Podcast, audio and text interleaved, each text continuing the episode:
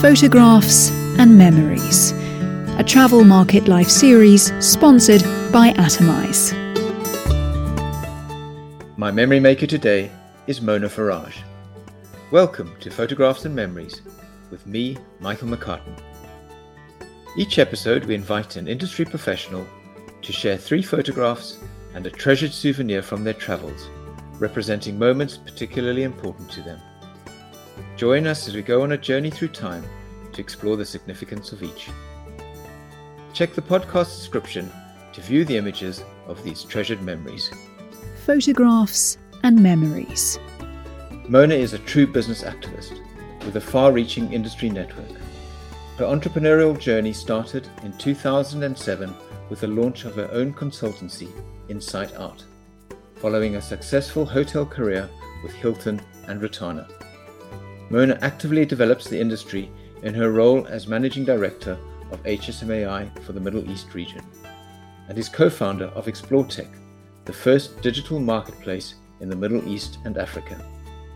Among her many accolades, Mona is a market analyst and manager for Phocuswright. Photographs and Memories, a travel market life series sponsored by Atomize. Mona Faraj, welcome to Photographs and Memories. Thank you, Michael. Lovely to be here. Wonderful. So you've shared uh, two photographs of people and places that represent special moments to you, and a third photo of a souvenir from your travels. During the course of this conversation, we will explore each of the photographs, and you will take us on a journey through time, reflecting on the significance of each. But before we do so, please tell me how you came to work in the hotel industry. Super story. Um, I was studying to be a um, money and uh, a banker or an auditor, and war broke in Lebanon in 1990, which basically meant that I had to leave university for nine months. Uh, came to Abu Dhabi, got very bored sitting at home, traveled a little bit with the family, and then I went for a uh, management program in Abu Dhabi Hilton. And i i fell in love with the industry. I fell in love with the dynamics. I was smitten by it. And my my training manager at the time in 1990 in abu dhabi hilton mrs gruward bless her heart told me hospitality is like morphine. You are either addicted or you run away from it but once you're addicted you need rehab to get over it so I guess I was addicted since 1990. So I finished my studies, business administration, money and banking, and came back to work to the for the industry. So uh, that's why I'm here. Fantastic. And during that time, did you have was there any one individual group of individuals that influenced you more than the rest that you look back and you think, wow, many, many, many, many. I am I am one of the most privileged uh, executives that have ever worked in the Middle East region. You were one of my influencers as well, Michael. Uh, I think I've worked with some of the best uh, hospitality executives in in the Middle East and Gulf region, and I've learned from uh, almost all of them. Uh, I can't name because there are quite a few.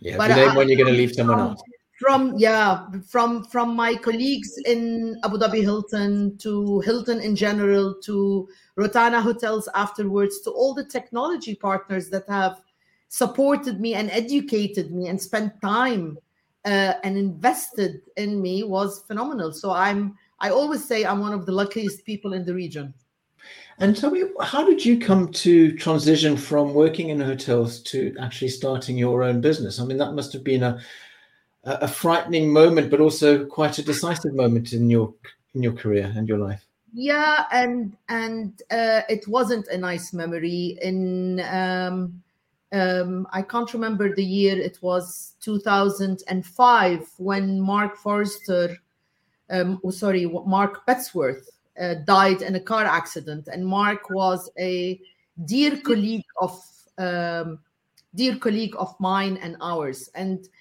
his funeral was a celebration of life. His funeral in in Dubai was during ATM. Um, thousands of people were there, and I recalled then a, a statement that Mark uh, uh, Bettesworth told me. Uh, and I left that funeral and I thought, you know what?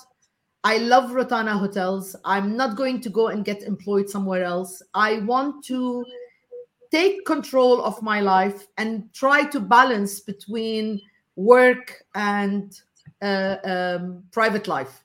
Little did I know that employment is 10 times better and being an entrepreneur and starting on your own is 1000% more time demanding, more forget about personal life. It just goes away when you start your own business. But there is a different, there is a different, uh, um, there is a different gig to to being on your own. There is that satisfaction. Um, well, it, it happens quite often, but there are the satisfa- satisfactory moments, but there are as well the many uh, challenging moments. So, uh, but yeah, it was during Mark uh, Bettesworth um, uh, funeral, and then something happened afterwards in my career life that I thought, no, it's time for me to move on. And 2007, I made that uh, brave step, and guess what? I I started on my own during the uh, financial crisis. So, not a, not a not the best time to start your own business. Well, it, it's I mean you've been wildly successful, and I can't imagine you not being a, a, a, a consultant to the industry. So uh, it's definitely our gain. So let's uh, let's have a look at your first photograph. It's uh, it's uh, a group of people standing in a, a, wadi, I presume, somewhere in in UAE. Uh, Is that right? Uh, no, it was in Al Ain, and I, um, you know, I, I, I always do these um, incentive trips or for my for my team, and this was for the revenue leaders of Rotana Hotels in 2004, I think. And I we were doing a training on distribution and um, with uh, Christina Tokuju from HEDNA. And I decided that it's we should we should do the training. So what do I pick? I pick July for the training. And I say we are going to go to uh, the Wadi afterwards. Now, Al Ain is in the middle of the desert July is boiling hot. Um, what was meant to be a fun trip, the team was getting tired, sweaty. Um, they were cursing me behind my back, and I could hear them saying, Did we have to go in July to go to the Wadi? And out of the blue, Michael, it started raining. It rained poured cats and dogs to the extent that all the wadis were filled with water. We ended up swimming. And then our um, uh, uh, tour guides said, We're sorry, but we have to cut our trip short because soon the roads will get locked and you will not be able to go back to Abu Dhabi. so I told my team, This is what happens to anyone who cursed me behind my back. God listens immediately. And you, you know, you, you got you got a Al Ain wadis flooded with water. And yeah, and some of the people in that picture are all prominent hospitality executives still today. I won't mention names; they might see themselves in the picture. But uh, yeah, uh, it was it was interesting. Yes, fantastic. It, it poured rain in July.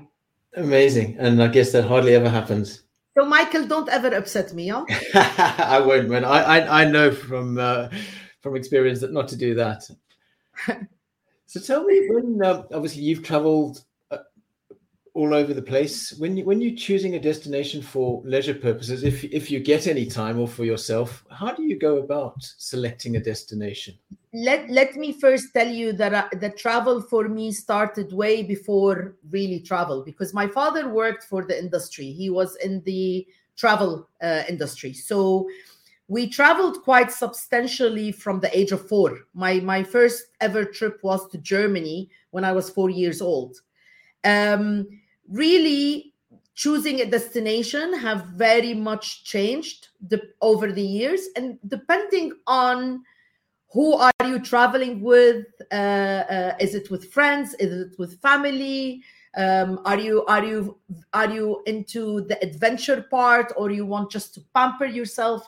So there isn't really one way, one direction. However, now that I have my little Milo, now all of the sudden I started, and he's going to travel with me to Canada this summer for the first trip ever. Thanks to Etihad, we now can travel with pets. So he's going to Canada with me, and now all of the sudden I'm looking for destinations that are pet friendly, hotels that are pet friendly. So here you go. Now all of the sudden I have to be more uh, decisive as to where to go and where to stay. His Highness dictates the rule. So let's go to your second photograph. Um, it's one of you on top of a sand sand dune waving a flag. Please tell me about that one. Best memory of my life. Um, the the there is a women's group association uh, funded by Sheikh Salama Foundation in in Abu Dhabi called the Women Heritage Walk uh, eight years ago, they decided that they want to take the expat ladies into discovering the Emirati culture, into discovering how the UAE was back in the days, uh, how the Bedouins, how the Emiratis lived in the desert. And despite me being in the UAE since 1973, I've really never done anything in the desert other than the desert safaris that every tourist have done in this region. Yeah you go to to the multiple emirates but have i really have i really um, uh, uh, got experience of sleeping in the desert? Not really.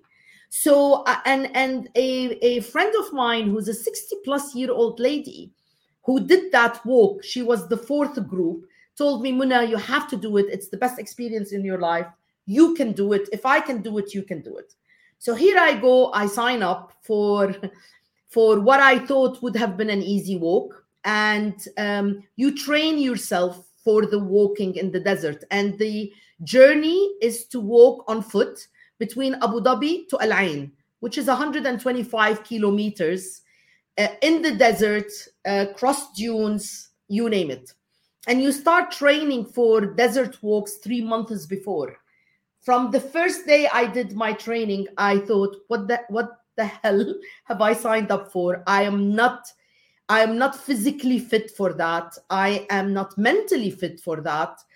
I will never be able to do it. And i said okay let me try the second time let me try the third time. And then a french lady comes to me. She's cancer survivor for three times and she said, Muna, you can do it. If I can do it out of a cancer treatment, so can you. And to, to cut this long story short, three months of twice a week training um, to, to do that walk. So the walk is it's the best experience. I think I have advised every one of my girlfriends who lives in the UAE to just experience it. You will not you will never experience anything like it in your life because you have five days of pure serenity. You're simply walking 10 to 12 hours every day. Uh, uh, and there is only you, the sky, the sand, and God, and a bit of chit chatting and talking to your girlfriends. But it is it is physically and mentally challenging.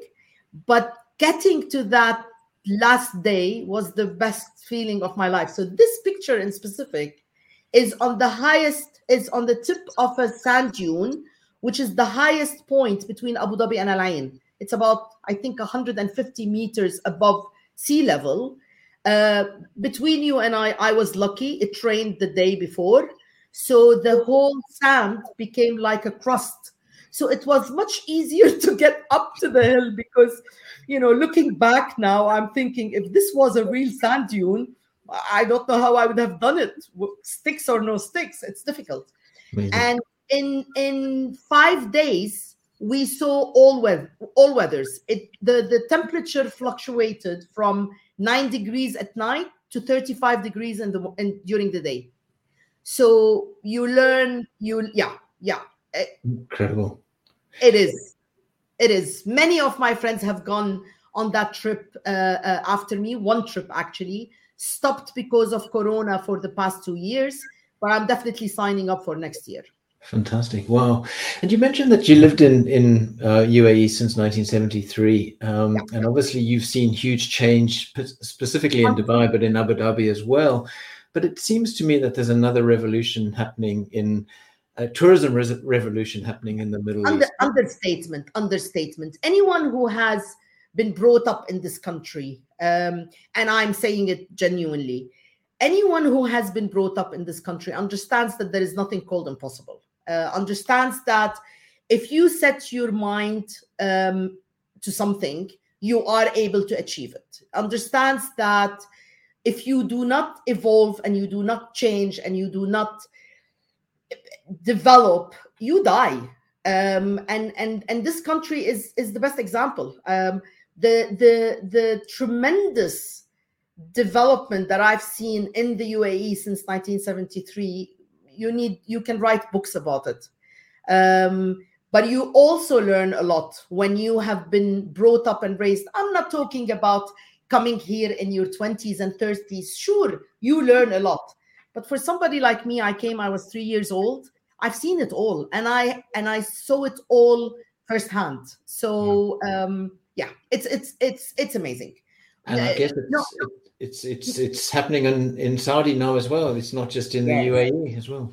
Look, the the region the region has a lot of hidden gems. Uh, uh, we saw one, which is the UAE. Saudi Arabia is definitely a place to watch. I, I keep on saying I hope I'm I live long enough to see all those mega mega projects happening. Um, we're not getting any younger, uh, but but yeah, the, the, the region has people think of the Middle East as a single region. We are not. There are so many different cultures and different um, different experiences to live within the Middle East. Uh, so yeah, welcome to my region. Wonderful. Time is marching, um, we, we, are going to run out of time if I'm not careful. So uh, let's move to your next photograph, which is a picture of your fridge. Tell me about that that's my souvenirs so it's not my fridge it's the it's the entrance to my um uh, my apartment uh, and and you know i love to to collect different different uh, fridge magnets from the different countries i travel to uh, and that's some of the collection i have a little bit more and those are on my fridge but this wall i love because it's uh, it's what welcomes you when you enter my apartment and when you arrive in a new destination, is that what you're looking for? That yes, little yes, souvenir yes. that you can put on your wall? I, yeah, I, I love to collect that. The only souvenirs I collect from every country, other than food, is uh, fridge magnets and shot glasses. So you know, you're shooters. So I collect shooters and I collect magnets, and that's about it. Uh, I stopped collecting all the other bigger, bulkier pieces because then you need a whole a whole room to store them. You mentioned food, and and I like you. One of my sort of takeaways from visiting different places is the food. And um, tell me tell me a little bit a bit about your. Oh, I, oh, oh, oh! I I was. I think we were in 1980. My first trip to Philippines. I must have been maybe 12 years old or 13 years old and me and my dad were always adventurous in our food so i i was 12 or 11 or 13 years old when i tried snakefish at uh, snake meat when i tried uh, snails um, when i tried um, uh, oysters. I, I, mean me and dad whenever we used to my my dad loved travel and uh, my dad my my memory of my father is us quizzing him by opening the atlas and putting our finger on a any destination in the atlas and saying dad what is this city or country? And my father would be able to tell you which city it is what's the country what's the capital what uh, you know core elements about it. And the most important is connectivity. He used to be able to tell you how can you connect to that destination. Because my dad used to always say travel is about connectivity. If you don't get to if you are unable to connect point a to point c with as many points as possible you'll not be able to travel. So my that's how as kids this was my game with my dad. And uh, maybe that's why i love travel from a very very very young age. Yeah it's almost like you were destined to be in in hospitality it seems you know without uh, realizing it at the time. Yeah yeah but i studied money and banking. I studied to be a a, a well i was studying to money and banking. I never completed it because i thought no it's not for me. Hospitality it is. Now, as, as a hotelier, you would have seen many unusual and interesting things on property. Um, so before we wrap up, uh, can you please share a, a Fawlty Towers moment? 1000% I do. It's a camel. So my general manager uh, at the time in Abu Dhabi Hilton in 1992 decided to do 1001 nights of Arabia in the ballroom of Abu Dhabi Hilton and to get the feel, we put sand in the ballroom. We had all the sand dunes, all the tent, but we needed a camel. So he decided to bring two camels and get them up the marble staircase to the ballroom. So you get the authentic feeling of the thousand and one Arabian Nights. And camels don't go up staircase, and camels can't walk on marble. So we brought tons of sand and we were throwing sand on the marble trying to get that camel to go up the staircase it did not work because you put the sand on the on the marble and it just spreads all over the lobby of the abu dhabi hilton so after three hours of trials and trials i think our general manager um, mr Ahmad Ilyas decided to give up so what we ended up doing is we ended up putting the sand in the lobby and putting the camel to welcome the guests when you're going up to the thousand and one nights in the uh, Abu Dhabi Hilton ballroom. But that experience, okay, something naughty happened as well because the camel got very stressed. So he decided to give me a gift on my desk. No one told you not to work with animals or children. uh, yeah, yeah, well, yes. Well, Mona, it's been an absolute pleasure. Thank you very much for sharing your um, stories with us. And once again, thank you for being on Photographs and Memories. Thank you, Michael. Thank you. Photographs and Memories, sponsored by Atomize, produced by Haynes Marcoms as a travel market life series. For more, visit travelmarket.life.